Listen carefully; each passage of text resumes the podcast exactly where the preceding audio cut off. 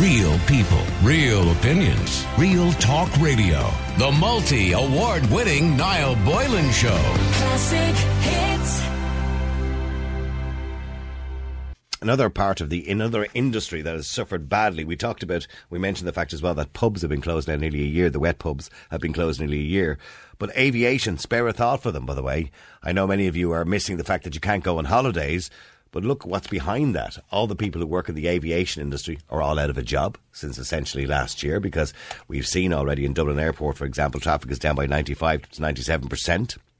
Not only aviation, by the way, when you look at the, the, the, jobs that are supported by the aviation industry, and they contribute 17 billion annually to our national GDP. So you got to look at all the different parts or sectors that are affected by that when they all get back up and running again. Of course, you've got the restaurants, the hotels, the bars, uh, the tourism in general, the bus drivers that bring people to and from all these tourist hotspots. They're all affected by the fact that we don't fly people in and out of the country anymore. And of course, now, of course, we've got more legislation for mandatory quarantining, which is going to make it more difficult for people to come to Ireland.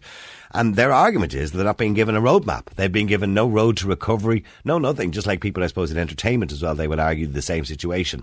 But to get a bit more information on the Recover Irish Aviation is Nic Gammon, who's the first officer with a major Irish airline and founding member of Recover Irish Aviation. He joins me on the line. Good afternoon to you, Nic. Good afternoon, Niall. Thanks very much for having me on. Okay, your argument is, Nic, like every other industry, you've been affected very badly. It's a big industry, by the way, that supports a lot of other industries in this country, but your argument is that there's no plan. Yeah, now, we, at the moment, unfortunately, in Ireland, are finding ourselves being a complete outlier in the fact that we are not providing a plan that allows for a safe and meaningful return to travel. Uh, we are finding ourselves in a situation whereby other countries, uh, such as the UK, with whom we, you know, obviously share an open border, uh, are looking at getting flying again from the 17th of May, whilst essentially in Ireland we're just looking on from the sidelines. Mm-hmm. And and I suppose yeah, you are looking at other countries which are allowing travel to different countries that they consider to be safe, for example, or internal flights as well. Obviously, in bigger countries, which keeps the aviation industry going. Say, for example, in the United States, but here in Ireland, it seems to be nothing at all. Uh, we're just not allowing anything. Yeah, it's it, it, it's absolutely devastating. You know, as you mentioned earlier on, uh, 95 to 90 percent decline in traffic. Uh, we are an island nation, which is, so it's remarkable that we're seeing the biggest decline in Europe. Um, and what we feel at Recover Irish Aviation is that the, at, a, at the heart, essentially Ireland is at the heart of Europe, and we should be at the forefront of this, looking for ways in which we can meaningfully reconnect with the rest of Europe and the world as a whole. See, when you say a plan, like the government can't turn around tomorrow and say, "Listen, Nic and all your guys, you're back in work again. As from next Friday, fly in and out, off you go." You can't do that because there's a lot of things to think about when it comes to this about organising, you know, about booking the flights, setting up these holiday destinations, and then you've got the planes, physically the planes themselves. Now, you're a first officer, and this is something that I've been thinking about during the week when I when I saw your original petition, by the way, which, by the way, can I point out I signed. Um, when I saw your petition online, the planes that are on the ground currently at the moment, all over the world, these planes that are sitting there idle like your car would when you go on holidays and you come back and it doesn't start properly. What what is the downside of having planes sitting on the ground? Well, firstly, I want to thank you on behalf of all of us for signing that petition and sharing it on Twitter. And it's one of the things that we would love all of your listeners to do is to get onto our website at recoveririshaviation.ie and take a look because no matter what your stance is on this, and I know that you recently uh, uh, took a poll out there now where 88% of people were in favour of restrictions easing, whether you're of that camp or of another camp, our petition is going to speak to you. It's very, very broad, and it's absolutely uh, looking for a safe and meaningful return to travel. However, to answer the other question you asked there about uh, airplanes on the ground, airplanes, pilots, crew, we're all cogs in a very big machine. And that machine has essentially been switched off for the last 12 months. And what uh, you know, a lot of people might not realise is that it takes a serious amount of effort to get airplanes flying again, to get crews flying again. For example, uh, as a pilot, you know, we need to fly, uh, do take, uh, three takeoff or landings in a 90-day period. Uh, with the with the current levels of 95 to 97 percent of decline in travel, a lot of us aren't getting those levels of, of flying, um, and we are, you know, we're going to need things like simulator training. Uh, the airplanes need to be brought out of storage, and it takes time because all of this. And, and, I, and I get that because even when I go away on holidays, Nic, now I know I don't have the kind of controls in front of me that you would have in controls of you, and I'm not responsible for 300 people's lives behind me either.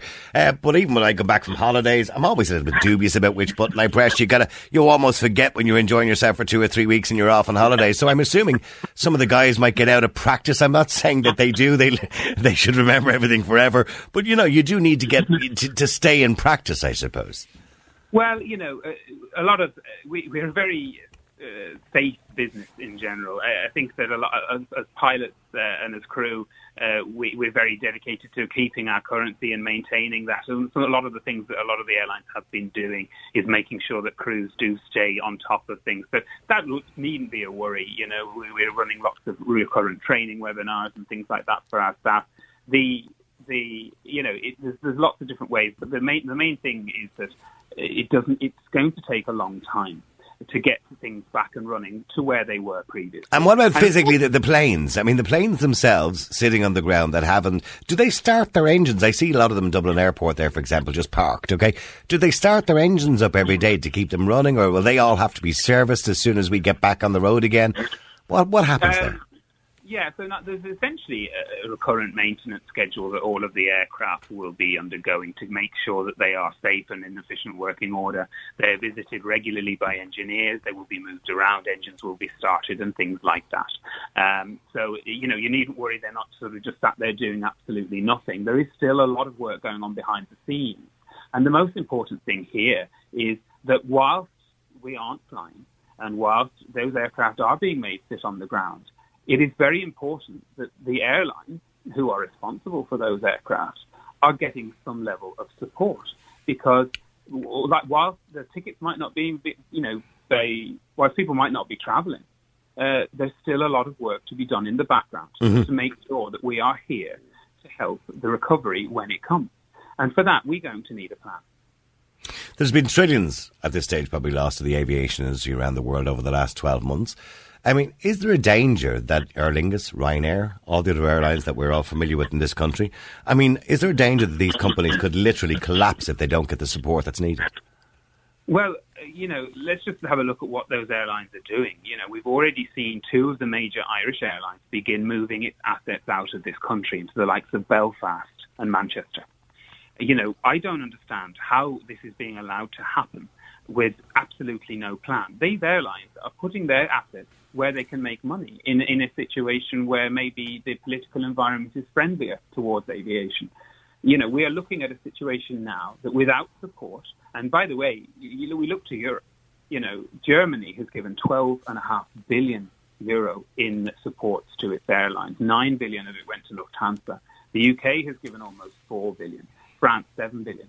So it's a very real threat. How much have we given?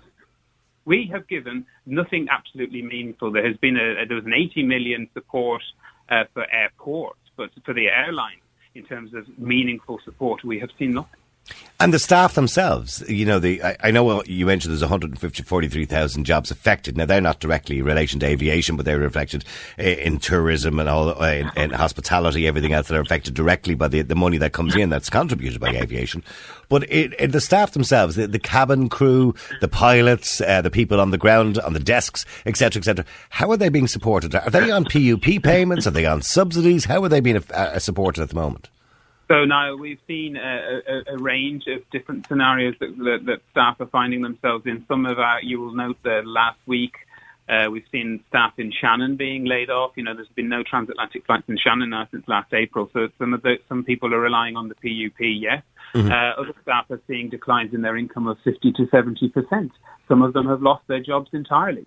Um, you know, uh, the one thing that yes, we do have wage supports, but every country in Europe has wage supports now. We're looking for meaningful support so that the connectivity that we have built for Ireland, which is vital to its economy over the last 10 years, isn't lost.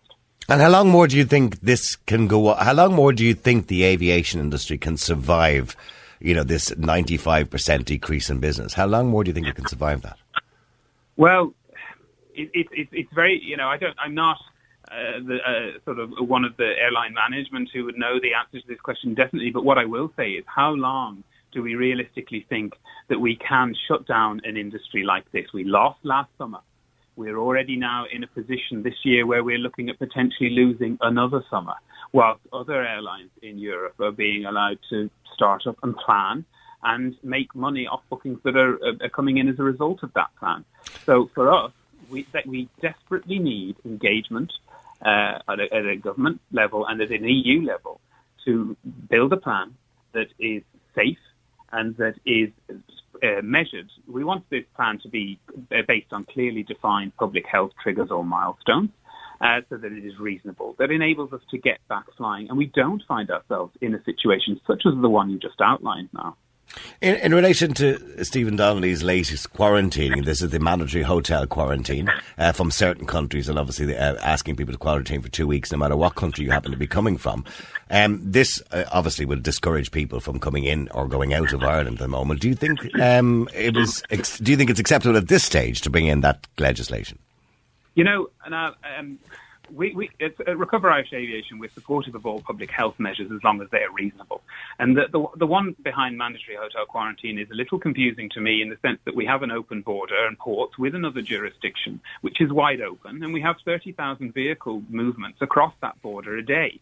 In addition to that, we're already testing all of our passengers arriving into the state. They have to arrive with a ne- uh, with a negative COVID nineteen test. If somebody arrives without that, then perhaps something along those lines, mm-hmm. you know, could be seen as a solution. My question about it is: is this is a temporary solution to a temporary problem? You know, eh, we as the fear over uh, the transmission and things like that of the disease wanes, you know, and vaccinations come online. The question is, is once this is brought in, how easily will we be able to get rid of it? Okay, so uh, there doesn't seem to be a sunset clause in that legislation, by the way. I don't know, maybe there is, maybe somebody will correct me on that, but there doesn't seem to be a, a, sunset clause in that legislation whereby it'll be removed again. Uh, so I don't know whether it'll always remain there, which is going to be a hindrance for the the aviation industry. But in relation to what you said, yes, of course, people can go to Belfast and fly out of Belfast if they want to. Uh, they can go to Belfast and travel to the UK and fly out of there as well if they want to. So you believe there's a hole in the plan? The, the, the, I, what we believe is that the the, the, the lack of a plan in Ireland is going to lead to the loss of connectivity because, as I said, airlines will move their assets to places where it's easier for them to make money from. And, you know, we have spent the last 10 years building up very strong links with the likes of North America and with Europe. We are an economy at the very heart of Europe. And, you know, we will find ourselves losing that connectivity on a very permanent basis if we do not look at producing a sufficient plan such as the one that we have seen in the United Kingdom. All right, well, look, thank you very much indeed, Nic. I appreciate you coming on the air today. By the way, if you wanted to sign that petition, if you go to my Twitter account, you will see that I put a link up there on Twitter last night, I think. Uh, maybe I'll get Ashley to do it again. It's back up there again. Okay, if you go to my Twitter account, Niall Boylan, you will see it there, the Niall Boylan Show as well. Listen, Nic, thank you very much indeed. I appreciate you coming on the air. Uh, there you go, Nic Gammon. Real people, real opinions, real talk radio. The multi award winning Niall Boylan Show. Classic hits.